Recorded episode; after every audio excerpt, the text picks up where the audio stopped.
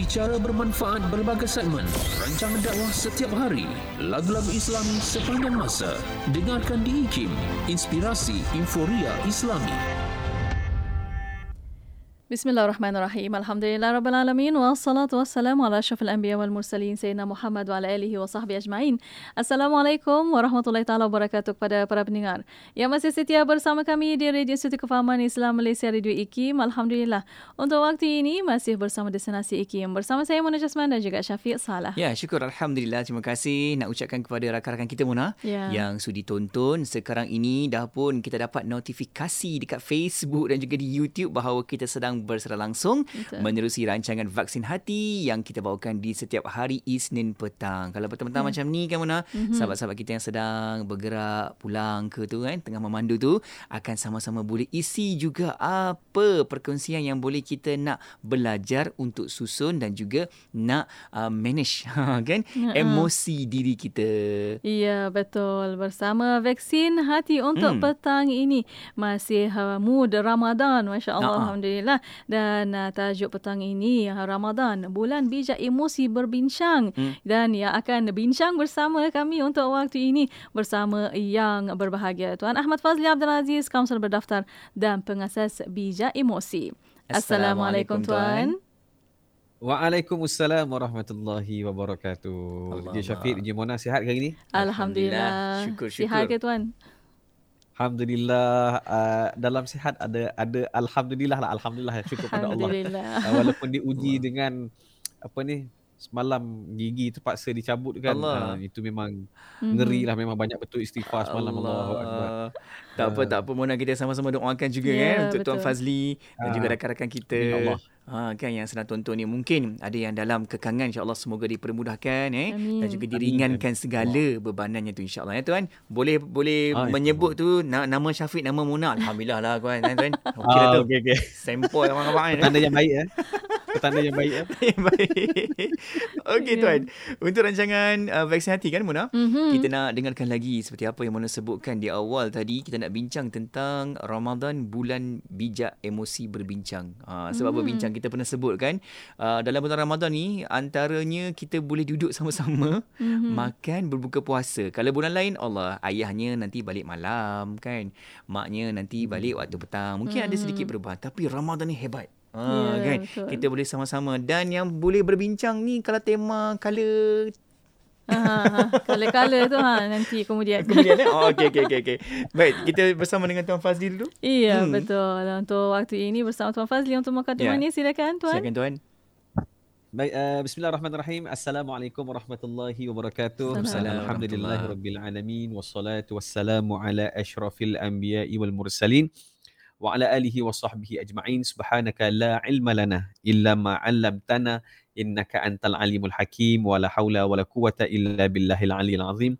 ربي اشرح لي صدري ويسر لي أمري وأهل العقدة من لساني يفقه قولي. اللهم افتح علينا حكمتك وانشر علينا من خزائن رحمتك. يا أرحم الراحمين. آمين. آمين يا رب العالمين. Alhamdulillah terima kasih DJ Syafiq, DJ Mona, Sama. para semua pendengar, penonton uh, yang setia bersama dengan segmen Vaksin Hati dan um, sebenarnya saya juga nak mengajak untuk sama-sama kita besarkan perasaan satu emosi yang sangat sangat sangat penting, sangat baik, sangat bagus bahkan dia juga satu sumber motivasi emosi ni apa dia syukur. Ha, syukur kan. Syukur ni satu emosi yang harus kita besarkan. Sebab apa? Kita dah tak nak masuk Ramadan, dah dapat masuk Ramadan. Dah masuk Ramadan, dah sampai pertengahan Ramadan dah. Ha, cuma persoalannya bagaimana kualiti puasa kita. Ha, bagaimana kualiti emosi kita dalam Ramadan. Bagaimana kualiti ibadah kita dalam Ramadan. Ha, ini kita sebagai permulaan mukadimah nak kena tanya kan. Sebab apa? Kita nak kena mengambil banyak kesempatan dalam Ramadan. Ha, ambil kesempatan. Kan memang Allah buka offer untuk ambil kesempatan. Ambil kesempatan bagaimana? Ha, cuma saya sebagai kaunselor, uh, jadi saya akan bercakap dari sudut kaunseling lah. Bercakap dari sudut apa? Rumah tangga. Ha, kan? Kita kena ambil kesempatan. Antara kesempatan yang kita kena ambil dalam bulan Ramadan. Sebab bulan Ramadan bulan seperti mana kita sebut uh, sebelum-sebelum ini. Iaitu bulan bijak emosi. Bulan yang sebenarnya mengajar kita self-control. Bulan yang mengajar kita untuk mempunyai kesedaran emosi sendiri. Ha, self-awareness, kesedaran emosi yang tinggi. Dan juga Ha, kita dah sebut dua dah. Yang kedua adalah self-regulation tinggi. kawalan kendiri, kawalan tingkah laku, kawalan emosi yang tinggi. Apa tingkah laku yang kita nak buat, apa tingkah laku yang kita nak pilih. Kita latih dah dalam bulan Ramadan ni. Dan oleh sebab itu, saya juga hari ni, kita pergi fokus sikit, kita spesifik sikit. Kita pergi tentang apa? Kita pergi tentang berbincang. Ah, kan, kenapa pula Cik Fazli pasal berbincang? Payah benar ke nak bincang? Eh, jangan kata. kan? Ah, dia sebenarnya semakin besar konflik, semakin susah nak bincang. Kan? Ha, semakin besar konflik, semakin susah nak bincang. Jadi, uh, benda ni nampak simple dan kalau orang yang tak biasa berbincang dalam rumah tangga, dia akan susah untuk berbincang. Ha, kan? Ha, jenis apa? Jenis ada ada isu sikit biar, ada isu sikit tinggal. Kan? Atas alasan apa? Atas alasan nak jaga hati pasangan. Atas uh, atas alasan kata tak nak besarkan isu. Atas alasan kita kata, biarlah nanti tu dia pulih sendirilah. Ha, tapi soalan saya, betulkah konflik itu, dia macam ni, kita nak mengelak konflik. Tapi sebenarnya kita elak ni sebenarnya bagus pada satu saat, pada satu masa dia bagus. Tetapi bila dia tidak diurus, ha, konflik yang kita elak tadi, rupanya kita simpan. Ha, jadi sebab tu mengelak konflik dia mesti disertakan dengan mengurus konflik. Kan, dia mesti disertakan dengan mengurus konflik. Maknanya, uh, contoh-contoh kan, sebab saya baru ni ada saya jumpa ada seorang haji lah dekat bengkel kereta kan. Buat dia tanya cik eh, ini apa ni tuan ni buat apa? Dia pun tak kenal saya jadi tak apalah. Ah maknanya kita ni bukan popular pun kan. Jadi uh, saya kata saya kaunselor rumah tangga. Jadi dia bila sebut rumah tangga dia pun sebut saya pun alhamdulillah saya dah kahwin dalam dah 30 tahun dah lebih kurang macam itulah dia sebut. Ha, saya ingat-ingat saya lah. Ha, kan. Tapi kan saya rasa saya perasan dia, jadi saya ceritalah saya kata banyak isu-isu kes-kes sekarang. Ha, jadi dia pun cerita dia dari sudut dia dia kata saya sebenarnya kan saya sebenarnya macam mana nak kekal bahagia macam ni kan. Saya kata, dia kata setiap kali ada isu kecil terus saya bincang. Ada isu kecil saya terus bincang. Jadi dan saya tak boleh kalau biar. Kalau biar tu dia rasa tak sedap, rasa tak best, rasa macam unsettled, unfinished business. Kan? Jadi dia kata terus terus bincang. Jadi bila dia biasa berbincang, ha, jadi bila saya perhatikan, bila kita biasa berbincang isu-isu kecil, kita belajar selesai kan? Kemudian bila ada isu besar, kita akan senang juga untuk berbincang. Dia masalahnya, kita tak pernah bincang pun isu.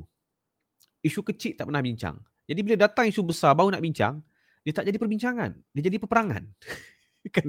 Sebab mukaddimah perbincangan pun sudah menyerang. Ini semua salah awak. Oh, semua salah awak. Nak bincang apa? Itu dah pertuduhan. Ini perbincangan kan? Sidang berbincang ke sidang kehakiman?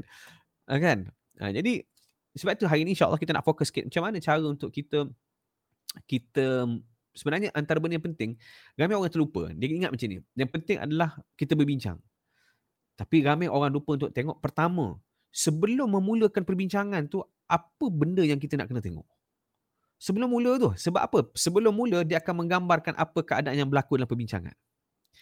Kan? Sebelum mula. Kan? Jadi bila sebelum mula tu bila betul cara kita ajak ha, contoh ajak bincang. Cara ajak pun penting kan? Ha, kalau cara ajak salah. Abang saya rasa kita kena bincang. Ah ha, sudah lah. Ha, laki pula jenis memang bekas pelari negara. Memang lari lah kerja dia kan? Belum apa-apa dah lari belum apa-apa dah lari. Hilang dah lari lah kan? Sebab apa? Bila itu ayat dia ha, sebab tu saya kata antara tips-tips lah. Ha, benda ni saya ada tulis dalam e-book saya. Benda ni kita nampak macam biasa kan? Setengah orang dia mungkin dia kata tak ada masalah bila sebut ayat macam tu. Tapi setengah orang bila dia ajak cara macam tu kita kena berbincang Maksudnya apa?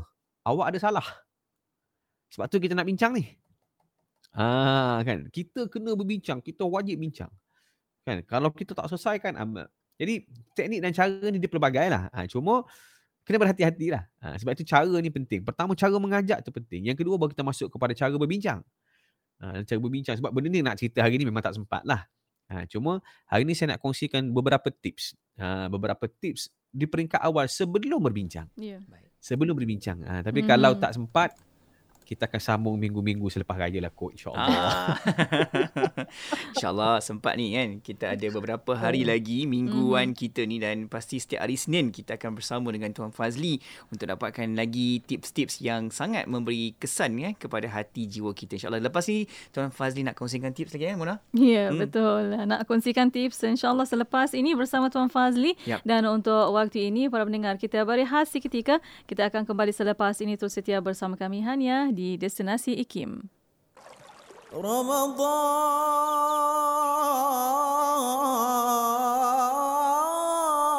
رمضان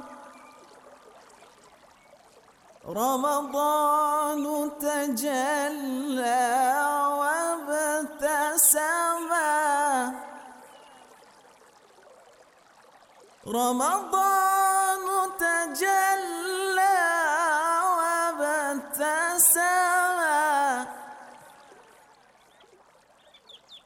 طوبى للعبد إذا اغتنم. رمضان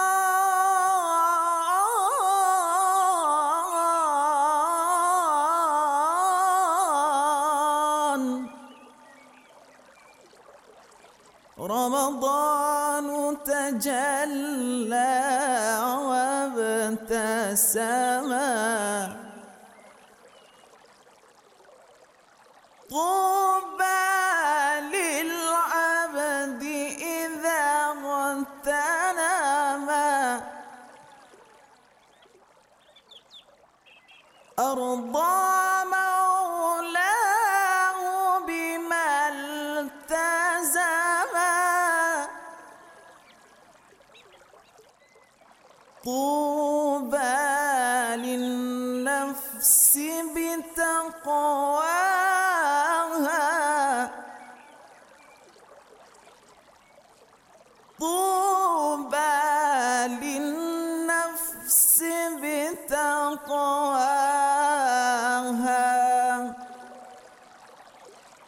Assalamualaikum warahmatullahi wabarakatuh. Kami dari Politeknik Tuanku Said Sirajuddin Perlis. mengucapkan selamat menyambut Ramadan, tarbiyah Ramadan bersama IKIM Inspirasi Inforia Islami. Bismillah, Alhamdulillah, wassalatu wassalamu ala rasulillah. Alhamdulillah, masih bersama Destinasi IKIM pada waktu ini. Untuk rancangan vaksin hati, Alhamdulillah untuk bersama yang berbahagia, Tuan Ahmad Fazli Abdul Aziz, Kaunselor Perdaftar dan Pengasas Bijak Emosi. Ya, betul. Terima kasih kepada anda yang dah pun mula masuk ke ruangan Facebook dan juga ke YouTube IKIM. Mm-hmm. Jom cepat-cepat like, komen dan juga share untuk kita sama-sama berikan lagi manfaatnya kepada sahabat-sahabat kita yang lain. Sebab apa kita belajar tentang macam mana nak susun emosi kita dengan perbincangan. Ha, mm-hmm. Bila kita bincang ni, boleh baik je kita. Ha, bagus ni kan? Jom kita sama-sama belajar lagi. Kita nak tahu, Tuan, tentang tipsnya. Bagaimana pula Ya. untuk jadikan bulan Ramadan ni Mm-mm. bulan yang bijak untuk kita emosi, uh, bujak emosi berbincang. Betul. Bukannya ada tips sahaja. Ada seni rupanya. Hmm. Kita nak mula macam mana tu. Silakan Tuan Fazli. Baik, hari ini insyaAllah saya akan fokus uh, berkenaan dengan persediaan sebelum. Maknanya nak mengajak ke ke arah perbincangan lah. Ya. Yeah. Uh, maknanya mengajak ke arah perbincangan kan. Pertama, uh, antara benda yang kita nak kena tengok dan teliti juga adalah dari segi masa dan lokasi. Ha, ni benda ni penting eh. Kami orang ingat kata ah kita ikut ikut dan lah mana-mana rasa macam nak bincang-bincang. Ha, tak boleh. Sebab apa? Pertama dia kena kena kita kena teliti. Okey, apa tips yang pertama? Pertama jangan manipulasi pasangan. Ha, ajak pergi pasar. Kan? Abang jom kita pergi pasar. Saya nak beli barang dapur apa semua. Suami dia diam ikut je kan. Ha, masuk dalam kereta, terus bang, kita kena bincang. Ha kan. Maknanya uh, dia manipulasi satu je, kedua dia perangkap pasangan. Pasangan dia tak boleh lari. Ha, ataupun naik kapal terbang pergi ke mana-mana tempat sama-sama atas kapal terbang tu abang siap kita kena bincang. Pusing dia mengadap dia pusing bang kita kena bincang. Suami dia dia kata aku tak boleh lari ni kan sebab bekas pelari negara jadi tak boleh nak lari dah. Ha, kan? Jadi um, jangan buat macam tu. Sebab apa? Pertama um, kita tidak tahu apakah reaksi emosi pasangan kita bila kita paksa macam tu. Sebab dia dalam keadaan begitu. Seolah-olah kita memaksa dia untuk berbincang. Bila kita paksa dia untuk berbincang kan uh, kita tidak tahu apa apa akan berlaku pada reaksinya. Pertama dia akan mungkin dia akan rasa bahawa dirinya ditipu. Kan? Aku tak nak. Ha, bila tapi paksa aku macam ni jadi apa yang akan keluar nanti bila dia ada eh, dia ada ada emosi sebegitu apa yang keluar tadi yang akan keluar nanti adalah perkara-perkara yang berdasarkan emosi tadi. Contoh dia tak suka. Jadi yang akan keluar tu perkataan-perkataan yang tak suka lah. Ah, memang saya memang macam tu. Memang saya memang saya dah lama geram. Ah, kan so dia tidak akan jadi rasional dia akan lebih kepada emosi. Sebab apa? Emosi itu sudah sudah dicetuskan di peringkat awal lagi bila dimanipulasi. Ha kan? Ha, jadi sebab itu memang kena jangan jangan buat macam tu. Ha, jangan memanipulasi. Kan ajak pergi wayang sampai kat restoran okey dah. Terus abang kenapa buat macam ni? Ah sudah. Terus berubah mood. Bila mood berubah aktiviti nak dilakukan ha, itulah pergi pasar 2 jam beli ikan seko je lah. Ha, kan? Habis dah tanya suami, dah suami dah geram, kena perangkap. Tanya, abang nak ni ni. Diam. Kan? Ha, lalai ikan seekor je dapat. Kan? Okay, baik. Itu pertama. Yang kedua, ini memang saya cadangkan betul-betul sebab semakin serius perbincangan, semakin serius topik. Sebab bila kita sebut bincang ni, uh, yang kita fokuskan adalah topik-topik yang sukar. Ha, kan? Topik-topik yang sukar, topik-topik yang membabitkan besar. Membabitkan antara kita dan pasangan kita. Kan? Kalau sekadar pasal uh, yuran sekolah anak tak cukup bayar apa semua dia itu cerita lain lah. Uh, itu betul betul juga. Tapi dia bukan sebesar tentang isu tentang uh, pudarnya perasaan. Kan kurangnya dah dah tak nak dah tak nak bermesra dah tak nak berhubungan. Nah itu itu topik-topik besar. Okey. So yang kedua adalah apa dia? Jadualkan perbincangan. Semakin besar isu semakin penting untuk bersedia dan dirancang dengan betul. Kan? Sebab apa? Sebab bila topik besar kita juga akan dia macam ni nak bincang benda yang besar ni bukan senang betul tak dan saya rasa kalau contoh saya sendiri kalau nak tegur pasangan bukan benda mudah. Ha, sebab contoh sebab kita sebagai seorang lelaki kita nak jaga hati pasangan. Ha, kita cuba cari cari cara yang terbaik. Cara terbaik ni dia tak datang secara spontan. Dia mesti bersedia. Ha, jadi masa tu kena jadualkan perbincangan. Jadi beritahulah pasangan. Kan? Uh, apa ni? Um, awak free tak tarik sekian-sekian? Uh, kan? Ha, tarik sekian-sekian. Uh, ni sekian-sekian. Kalau awak free, jom kita dating sambil kita bincang sikit pasal ni. Ha, dia beza dengan ayat kita kena bincang. Itu beza. Kan? Ha, kena beza kan? Kita kena bincang itu lain. Ha, itu, itu itu dah sudah ada enforcement dia sudah ada macam satu desakan. Ha, yang ni tak. Ajak mengajak. Ha, kan? Saya ingat abang kita kena bincang lah pasal ni nampak tak ayat saya lebih kurang sebenarnya maksud lebih kurang sama tapi cara kita sebut tu cara kita olah ayat tu menyebabkan dia lebih lebih lunak. Ha, lebih lunak. Okey. Baik. Uh, sebab kita tak nak kita saja yang bersedia. Pasangan kita juga kena bersedia. Mentally, emotionally untuk berbincang. Kan? Sebab kalau dia tak bersedia, uh, dia akan ikut emosi. Tapi bila dia bersedia, uh, dia akan kurang berbanding dengan sebelumnya. Okey. Baik, yang ketiga, ha, ni saya nak pesan. Jangan lakukan secara spontan. Ada orang dia tengah-tengah bergaduh ni kenapa buat macam ni? apa semua. Abang kita kena bincang sekarang. Oh time tu lah. Kan? Time tengah duk jerit-jerit apa semua marah-marah apa semua kita kena bincang. Itu saya kata itu bukan bincang. Itu memang perang. Kan? Ya, waktu itu emosinya tidak stabil. Emosinya dalam keadaan tengah kemuncak. Dan uh, memang antara tips yang paling besar ni adalah memang kestabilan emosi lah. di saat emosi tidak stabil jangan. Sebab ada satu istilah yang kita sebut sebagai emotionally flooded. Ya, emotionally flooded ni dia contoh kan masa mula-mula starting tu pasangan tak sebut sebut satu benda kita tak rasa apalah macam dia tegur gini gini tapi ada satu benda tiba-tiba dia sebut zap dia naik okay. perasaan tu tiba-tiba zap perasaan tu kita diselubungi overwhelm kita di di di diselubungi perasaan sehingga kita rasa perasaan tu lebih menguasai kita. Ha, saat itu bahaya. Saat itu bahaya. Sebab tu bila saat itu muncul, tenang dulu. Ha, tenang dulu. Okey. Baik. Jadi jangan lakukan secara spontan. Sebab apa? Uh, sebab ada orang dia nak tiba-tiba, secara tiba-tiba jumpa, contoh jumpa jumpa apa ya? Husband jumpa dekat kedai makan. Apa ni? Terjumpa dekat supermarket contoh kan. Uh, husband dengan tim-tim rakan sekerja, isteri dengan rakan sekerja jumpa kat kedai makan terjumpa, eh jom kita bincang. Ha, tak boleh. Ha, sebab apa? Jangan buat secara spontan. Okey. Uh, yang ke seterusnya adalah uh, dapatkan persetujuan bersama. Okey, dapatkan persetujuan bersama. Jadi apa-apa saja nak nak mulakan perbincangan, dia macam ni, saya rasa kita kena treat perbincangan satu benda yang penting, eksklusif, um, satu benda yang memerlukan komitmen kita kena komit untuk perbincangan. Sebab kalau kita tak komit, tanda kita tak komit untuk menyelesaikan isu dalam rumah tangga. Ha, so bila tak komit untuk selesaikan isu, banyak masalah akan timbul. Kan? Banyak masalah akan timbul. Okey. Baik. So apa lagi strategi yang nak kena buat? Okey. Yang ni adalah seterusnya. Jangan mulakan dengan kita kena berbincang lah. Ha, dia macam ni. Sebab setengah pasangan, dia okey. Ayat macam ni. Kita kena bincang. Ada setengah okey setengah orang okey tapi setengah orang dia tak okey Macam saya sebut tadi, ada orang akan lari dengan ayat itu sebab dia rasa terpaksa, rasa tertekan. Uh, contoh, perbincangan juga macam saya sebut tadi. Ada perbincangan, ada orang kata, dia kata, saya lebih suka berbincang secara santai. Maknanya apa? Bincang isu berat secara atas katil. Contoh, pillow talk. Kalau anda selesa macam tu, silakan. Tapi kalau tak boleh, kan macam tu, dia perlu ada satu keseriusan untuk selesaikan isu. Uh, sebab ingat, selagi kita tak selesaikan dengan lebih cepat, ianya bila dia bertangguh makin lama makin besar makin lama makin besar. Ha. Ada orang kata dia mengelak konflik. Okey, saya mengelak daripada nak bincang sebab apa kalau bincang jadi gaduh. Okey. Kemudian dia elak. Bila dia elak, dia urus tak? Sebab dia macam ni, ada orang elak, dia simpan jadi dendam. Tapi ada orang elak, tapi dia boleh urus. Tak apalah, biarlah dia. Hati, insyaAllah tu mungkin dia tengah marah kot.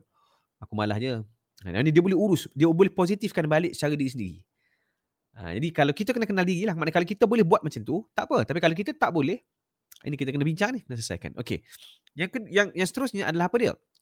Macam mana ayat ajakkan anda nak mengajak berbincang? Kan? Uh, sebab bila kita kita mencana, uh, bila kita kena bayangkan ayat-ayat apa yang kita nak mulakan perbincangan. Uh, ini kan termasuk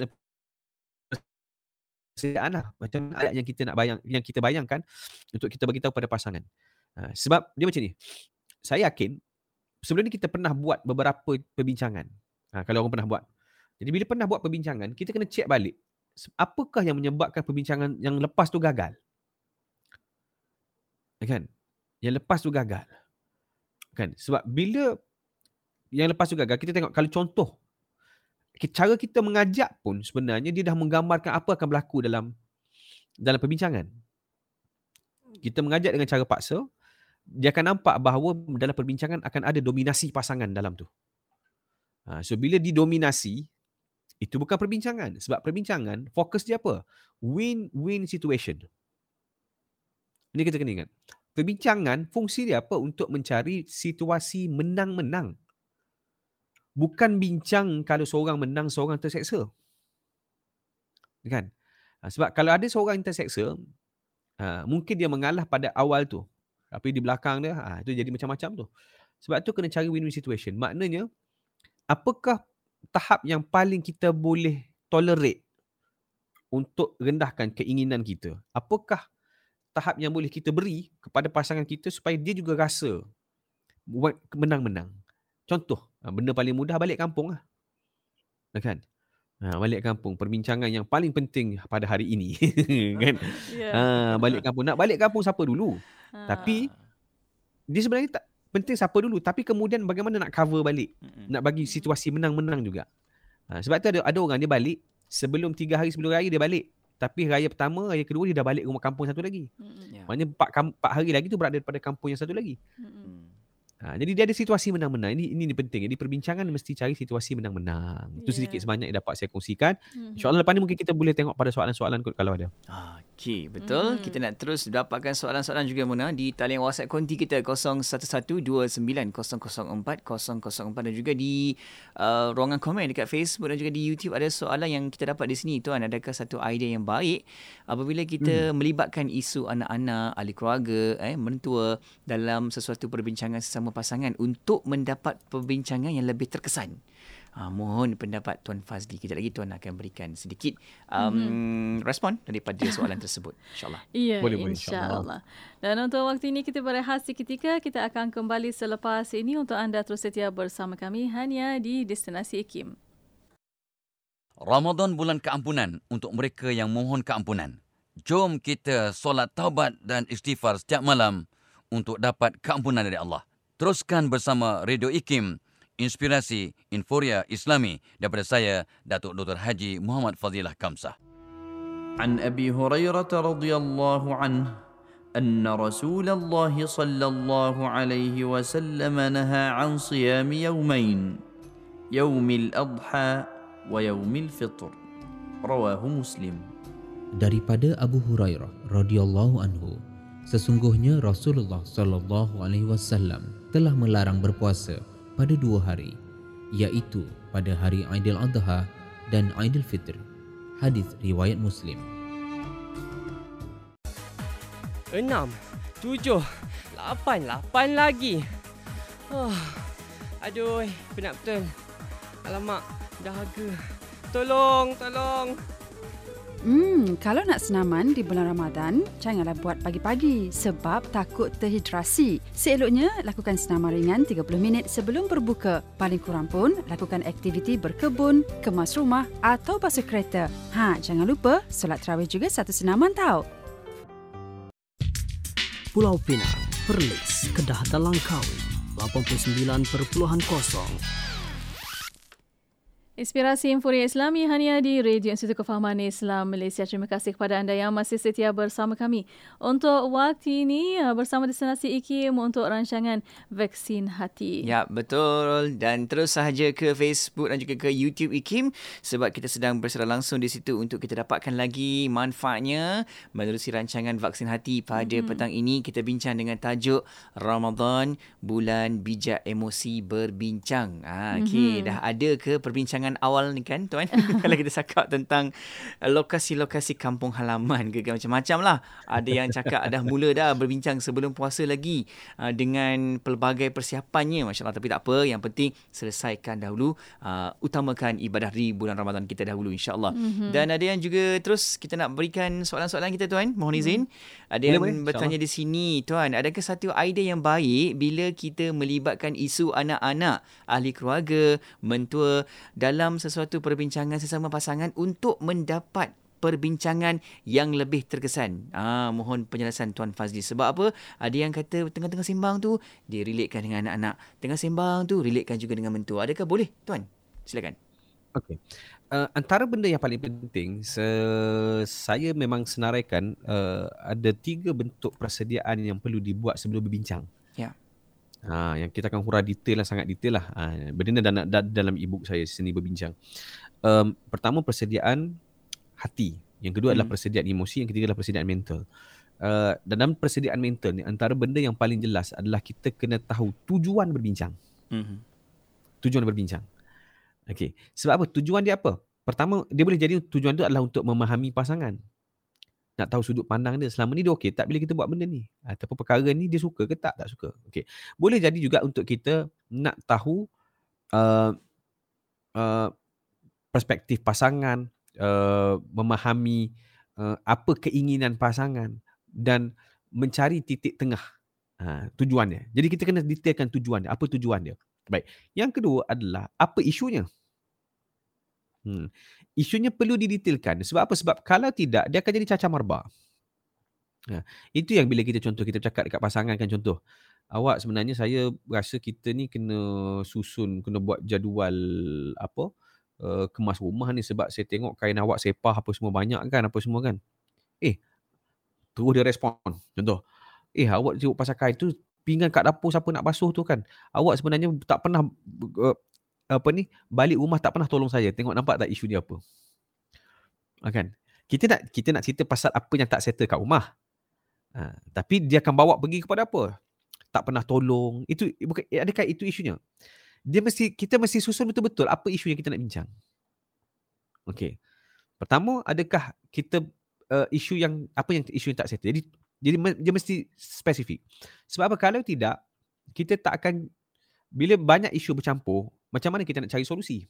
Sebab solusi ni hanya akan diperolehi apabila kita jelas tentang isu yang kita bincang. Ha, okay, kalau isu contoh, isu tentang anak-anak. Okay, apa isu tentang anak-anak? Isu tentang pendidikan anak-anak. Saya ada kes-kes ya, counselling yang melibatkan tentang sekolah anak-anak. Nak hantar ke sekolah mana? Kan? Ha, mungkin pasangan dia nak kepada sekolah Islamik. Seorang lagi nak kepada sekolah akademik. Ha, kan? Jadi pertembungan ni sebenarnya kalau tak diurus dengan baik, kan? Dia akan mengecewakan salah satu. Ha, mengecewakan salah satu. Ha, jadi itulah penting untuk berbincang. So bila berbincang pula masing-masing akan ada hujah. Masing-masing akan ada justifikasi kan? Ha, jadi dengar dan betul. Akhirnya yang akan buat keputusan siapa? Kemungkinan anak-anak sendiri akan buat keputusan. Dia nak yang mana? Ha, tapi bila dah buat keputusan anak contoh anak buat keputusan mak ayah kena belajar untuk redha lah. Belajarlah untuk ikut keputusan anak jangan kita anggap pula bila anak mengikut keputusan kita itulah satu kemenangan. Tidak. Ha, kan? Ha, itu. Ha, jadi kemenangan. Ha, sebab kadang-kadang bukan apa saya, saya tengok sekarang ni banyak parent dia menjadikan uh, anak-anak tu sebagai sebagai tools peperangan. Ha, itu yang berlaku isu hadanah apa semua tu sebab apa? Anak tu jadi alat untuk nak nak nak nak nak nak apa ni meruntuhkan ego pasangan. Ah, Satu untuk untuk mencabar ego. Jadi peperangan. Kesian pada anak-anak kan. Okey. Jadi balik kepada cerita tadi adalah perbincangan uh, lebih berkesan tetapkan isu. Apa isu? Senaraikan isu. Bahkan lebih baik kalau isu ini kita terus bagi tahu pasangan kita lebih awal. Bang, saya rasa kita kena bincang pasal isu pendidikan anak-anak ni. Anak ni nak sekolah mana dan sebagainya. Kan? Jadi janganlah pula cerita bila isu itu tiba-tiba masuk isu mentua. Kan? Ha, isu mentua. Isu mentua pula tak berkaitan. Isu pasal apa? Mentua nak pergi Mekah. Ha, contoh. Kan, contoh. Isu jadi tak cukup duit apa semua. Kan? Macam mana kita nak bagi ke tidak? Contoh. Apa kaitan dengan anak-anak? Jadi biar terfokus. Ha, jadi bila kita bagi tahu awal, pasangan pun sempat bersedia. Jadi, jadi bila pasangan sempat bersedia, uh, emosinya lebih tenang. Ha, kita kalau kalau tak bersedia benda mengejutkan. Ha, contoh kan gaji tu kita contoh contoh ni contoh. Kita dapat gaji, kita dah dah dah, dah ada allocation dah siap-siap ini nak bayar, ini nak bayar, ini bayar, ini bayar, ini sekian sekian sekian. Tiba-tiba isteri datang, "Abang, abang dah bayar hutang saya sekarang." Abang kan sebab saya nak guna duit sekian sekian sekian. Datang pula datang pada hari gaji, bukan sebelum dapat gaji. Beza kan? Kalau dia datang sebelum hari gaji, dia bagi tahu, kita pun dah masuk dalam allocation kita, kita bersedia. Jadi bila dapat, kita pun tak ada terkejut. Kita ikhtiar cara nak cari. Tapi kalau tiba-tiba datang, kan, lepas tu nak segera, oh, memang kita terkejut lah. Kan, jadi sebab itu pada saya persediaan sangat penting. Persediaan sangat penting. Ha, oleh sebab itu, uh, jangan campur adukkan isu. Ha, tapi kalau dia berkaitan tak apalah. Tapi jangan campur adukkan isu fokus pada sesuatu isu. Sebab apa? Biar setiap kali perbincangan ada solusi. Biar setiap kali perbincangan ada hasil perbincangan. Jangan biar kalau macam tu ikut awak lah. Malah lah saya nak layan. Jangan jadi macam tu. Sebab apa? Itu perbincangan tergantung. Bila tergantung, kita tidak akan rasa perbincangan berkesan. Maka selepas pada itu, bila setiap kali nak ajak bincang, kita malah nak bincang. Sebab apa? Tidak ada hasil. Jadi pastikan isunya spesifik dan ada hasilnya, solusinya. Jadi solusinya apa? Okey, biar anak buat keputusan. Contoh nak pilih sekolah mana. Jadi bila anak buat keputusan, kita kena beritahu awak dalam perbincangan dah kena, dah kena beritahu tu. Kalau anak pilih yang ni awak reda tak? Okay, saya terpaksa lah sebab anak yang nak belajar. Jadi biarkan dia. Jadi kalau anak pilih yang ni awak okey tak? InsyaAllah saya okey. Ha, jadi dalam perbincangan dah bersetuju, maka jadi dari situlah insyaAllah uh, dia akan akan akan Maknanya dalam perbincangan tu juga kita mempersiapkan mental kita dan pasangan sekiranya keputusan contoh untuk isu mm-hmm. tadilah anak tadi membuat keputusan yang bertentangan dengan kita. Ya. Yeah. Wallahu a'lam. Baik tuan mm-hmm. dan juga Mona kita yeah. ada lagi soalan yang kita dapat di talian WhatsApp konti kita 0112900404 ada yang bertanya tuan uh, dalam seni hmm. perbincangan ni yang mana lebih berkesan sama ada bertemu secara fizikal atau mesej sahaja sebab ada sahabat-sahabat kita ni tuan bila berhubung secara fizikal dia tak terkeluar dekat mulutnya takut mungkin eh. Ataupun idea tiba-tiba hilang pula kan. Ha, macam dulu kat sekolah cikgu suruh bangun ha, bagi jawapannya hilang terus. Sebab takut risau kan. Sebab kadang-kadang dalam, dalam perbincangan mungkin ada berlaku hmm. emosi yang agak tak stabil. Tapi bila dia letak dalam mesej boleh susun cantik keluar satu persatu. Jadi bagaimana tuan? Adakah keseimbangan daripada sudut tersebut? Boleh ataupun tidak? Silakan. Hmm. dia ada sebenarnya ada pro and con lah. Uh, pro dan kontra je apabila kita berbincang dalam WhatsApp. Sebab saya tidak kata uh, tak boleh langsung. Tak juga. Sebab ada memang ada pasangan yang dia lebih selesa berbincang dalam WhatsApp. Uh, dan berbincang dalam tulisan. Ya kan? Ada pasangan yang memang tak selesa. Uh, bahkan lebih baik dia berjumpa. Sebab apa? Tak puas. Ya kan? Betul ke dia yang tulis? Uh, contoh rupanya ayat dia Google saja. Uh, contoh contohlah kan? Nah, jadi benda macam ni bergantung kepada pasangan tu sendiri. Cuma apa pro and con dia? Okey, dia begini. Kalau WhatsApp saja, ada ada apa kelebihan dia? Kelebihan dia adalah dia boleh semak banyak kali sebelum hantar. Ha, dia boleh semak banyak kali sebelum hantar. Bahkan dia boleh lebih senang untuk bertenang. Ha, lebih senang untuk bertenang bila dalam WhatsApp. Kenapa? Sebab bila ada benda-benda yang menyakitkan hati, ha, dia boleh senang lebih senang untuk dia letak telefon, tinggalkan buat kerja lain, main game dulu ke sekejap kan, solat duha ke kan. Ha, ha. Ataupun dia pergi masak Maggi dulu kan, Maggi chili oil ke contoh dulu kan. Ha, jadi dia boleh senang untuk bertenang lah berbanding dengan depan-depan. Sebab depan-depan biasanya kita emosi kita akan terpengaruh dengan emosi pasangan. Ha, okay. Uh, jadi itu antara kelebihan bila kita guna WhatsApp. Ha, bahkan kita nak nak cerita benda yang sukar pun sebenarnya lebih senang dengan WhatsApp sebab apa kita tak nampak berdepan. Cuma cuma cuma dalam WhatsApp um, pertama pasangan kita juga boleh mengelak dengan lebih mudah. Ha, contoh, dia tak nak baca. Dia diam, dia tak baca, dia letak tepi, tak baca lah. Kan? Jadi dia dia letak tepi, dia tak baca, maka uh, habis saja. Kan? Saya ada memang ada kes macam tu. Kan? Dia kata saya hantar mesej, saya merayu dekat dia hantar mesej kan. Dan dia tak baca. Tak belutik pun. Ha, jadi kemungkinan mesej tu tak sampai. Okay. Sampai pada phone dia tapi tak sampai pada dia lah. Tak baca. Okay. Yang kedua dari sudut apa? Dari sudut emosi. Kan? Bila kita guna WhatsApp, kita bukan dia macam ni. Orang yang baca, dia akan baca dengan emosi dia, bukan emosi penghantar. Ha, ini kecenderungan yang berbahaya lah. Maknanya kalau contoh, kita ayat tu kita susun mungkin nampak neutral, tapi orang yang baca tu memang tengah marah. Kereta dia baru accident, kena langgar kat belakang. Tiba-tiba kita mesej abang, kita kena sekian-sekian dan apa semua kan. Kan saya rasa abang, kita dah tak elok macam ni kan. Kan kita kena berubah. Ha, ayat berubah, kita kena berubah ayat tu. Kan kalau kita baca dalam keadaan biasa, kita kata tak apa, kita kena berubah. Mungkin nasihat. Tapi kalau kita baca, kita kena berubah. Ha, kita pun jawab balik, yang teruk tu kau bukan aku. Ah sudah. Sebab tengah marah, kereta bawa insiden. Kan? So itu ada risiko-risiko yang ada lah. Ha, ada risiko-risiko yang ada. Okay. Tapi kalau kata memang tak boleh nak depan, memang tak boleh nak bincang, maka kalau selesa dengan WhatsApp silakan. Ha, dan kalau pernah berkesan selama ni dengan WhatsApp, teruskan. Kan? Okay. Tapi apa pula kelebihan bila depan-depan? Pertama, pasangan tak boleh lari. Hmm, kalau dia lari juga kita pun lari ya kejar. kan? Ha, jadi bersama-sama lari kan. Ha, jadi bila berdepan-depan. Okey, pertama dia tak boleh lari. Yang kedua dia lebih pada saya dia lebih um, kalau kita nak tengok yang sebenar, keadaan sebenar, emosi sebenar bila depan-depan lah. Mm-hmm. Yeah. Ha, sebabnya dia akan keluar secara spontan, secara secara depan-depan. Yeah. Lebih spontan. Ha, kan? Jadi uh, tapi keburukan dia adalah apabila dia panas memang sangat panas. Hmm. Ha, keburukan dia. Kalau dia panas dia akan sangat panas. Sebab apa? Masing-masing akan kalau tambah-tambah lagi yang jadi provoke, yang jadi suka maki dan sebagainya, ini memang akan akan uh, panas sangat-sangat panas, kemudian sakit sangat-sangat sakit. Allah. Ha, kan? So ada pro and con dia. Tapi pada saya cubalah dua-dua. Ha, cuma yang lebih baik sebenarnya adalah kalau tanya saya adalah berdepan. Hmm. Lebih baik. Sebab apa? Dia senang nak pujuk balik. Contoh, bila ada isu, nak pujuk macam mana? Terus pegang tangan. Hmm. Terus peluk. Tak lepas-lepas. Akan. Ha, terus peluk, terus minta maaf ke apa semua, lebih senang. Dalam WhatsApp, dia hanya perkataan. Hmm. Ha, itu pendapat pribadilah. Ha, tapi bergantung hmm. kepada anda. Wallahu'alam. Ya. Yeah, boleh tengok keadaan juga kan. Dah tahu uh, pasangan masing-masing macam mana. Ha, hmm. Boleh bawa ke mana-mana yang relax barulah boleh bincang kan. tentang keadaan pergi bercuti. Sini ya. kan. sini dan strategi yang Allah. boleh dibuat untuk kita baiki rumah tangga kita insya-Allah. Yeah. Dan untuk waktu ini uh, tuan Fazli ada sedikit masa lagi untuk kesimpulan dan kata-kata akhir silakan tuan. Um, saya yakin sebenarnya tip saya bagi ini memang tak sempat lah dan tak tak menyeluruh lah sebab yeah. kerana masa kita pun agak-agak terhad.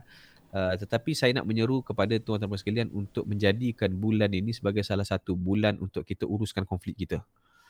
Kan? Ambil perlawan, ambil kesempatan ini. Waktu syaitan kena ikat ni ambil lah. Hmm. Kan? Waktu syaitan tidak berdaya ni ambil lah. Ha, sebab kadang-kadang muka apa nafsu tu dah kuat, syaitan tambah pula. Jadi memang huru-hara bila perbincangan. Tapi ini masanya yang kita nak mencapai rahmat dan keampunan Allah Subhanahu Wa Taala. Waktu mustajab doa inilah dia juga. Bulan yang mustajab doa. Ya. Kan kita mohon keberkatan Allah, Allah membolak yang Maha membolak-balikkan hati. Bantulah kita agar hati ini berbalik agar kedua hati ini dapat bersatu kembali. Hmm. Insya-Allah. Dan um, saya ingat uh, bila kita cuba ikhtiar dan doa ikhtiar dengan teknik yang terbaik dan doa dengan dengan waktu yang terbaik dengan keadaan yang terbaik dengan adab-adab yang betul insya-Allah moga-moga Allah makbulkan yeah. dan membantu kita dalam uh, menguruskan dan juga berbincang dalam rumah tangga. Sebab perbincangan ni kalau dia kalau kita berjaya dengan satu perbincangan, insya-Allah kita akan mudah lagi untuk melakukan perbincangan-perbincangan lain bahkan inilah tools untuk mendamaikan, inilah tools untuk menyelesaikan konflik. Mhm. Ha, jadi kalau siapa-siapa yang nak nak dapatkan uh, e-book saya seni berbincang, uh, boleh masuk ke grup saya bijak emosi Telegram lah. Uh, insya-Allah kat situ banyak tips-tips yang saya berikan uh, dalam mengenai hal rumah tangga. Wallahu alam. Amin. InsyaAllah Mhm. tuan. Semoga apa yang kita dengarkan ini akan dapat lagi memberikan kebijaksanaan kita dalam menyusun atur emosi diri kita kan. Masya Allah. Mhm. Manusia itu ada kekurangannya tapi kita sama-sama untuk Ya. penuhi eh, untuk betulkan kembali kesilapan dan juga yang paling penting adalah memperkemaskan lagi hubungan rumah tangga untuk membina keluarga yang bahagia. InsyaAllah. Mhm. Amin ya Allah. InsyaAllah. Dan di akhir ini terima kasih banyak kepada yang berbahagia Tuan Ahmad Fazli Abdul Aziz. Tuan insyaAllah kita akan Sama-sama. jumpa lagi. Assalamualaikum. Waalaikumsalam warahmatullahi wabarakatuh. Alhamdulillah. Terima kasih juga kepada anda yang terus Mhm. terus tonton di Facebook dan juga di YouTube Betul. IKIM. Jangan lupa untuk sama-sama kita uh, like, komen dan juga share lagi dalam pertemuan kita menerusi rancangan Vaksin Hati dan kita akan jumpa lagi untuk di hari dan juga waktu yang sama Vaksin Hati bersiaran di hari Isnin jam 5 petang. Mhm. Terima kasih kepada anda dan untuk anda terus setia bersama kami Destinasi IKIM, Inspirasi Inforia Islami. Tidak kira di mana jua destinasi anda, IKIM sentiasa menemani perjalanan anda dengan juadah minda yang bermanfaat menerusi rancangan terbaik kami. Dengarkan setiap hari rancangan Vaksin Hati, Baik, Islam baik, Agamaku, baik Pas dan Aluna, Imanuna dan Usrah tahu Nurani. Pastikan sentiasa setia mendengarkannya dalam destinasi 4 petang hingga 7 malam bersama Syafiq Saleh dan Mona Jasman di IKIM, Inspirasi Inforia Islami.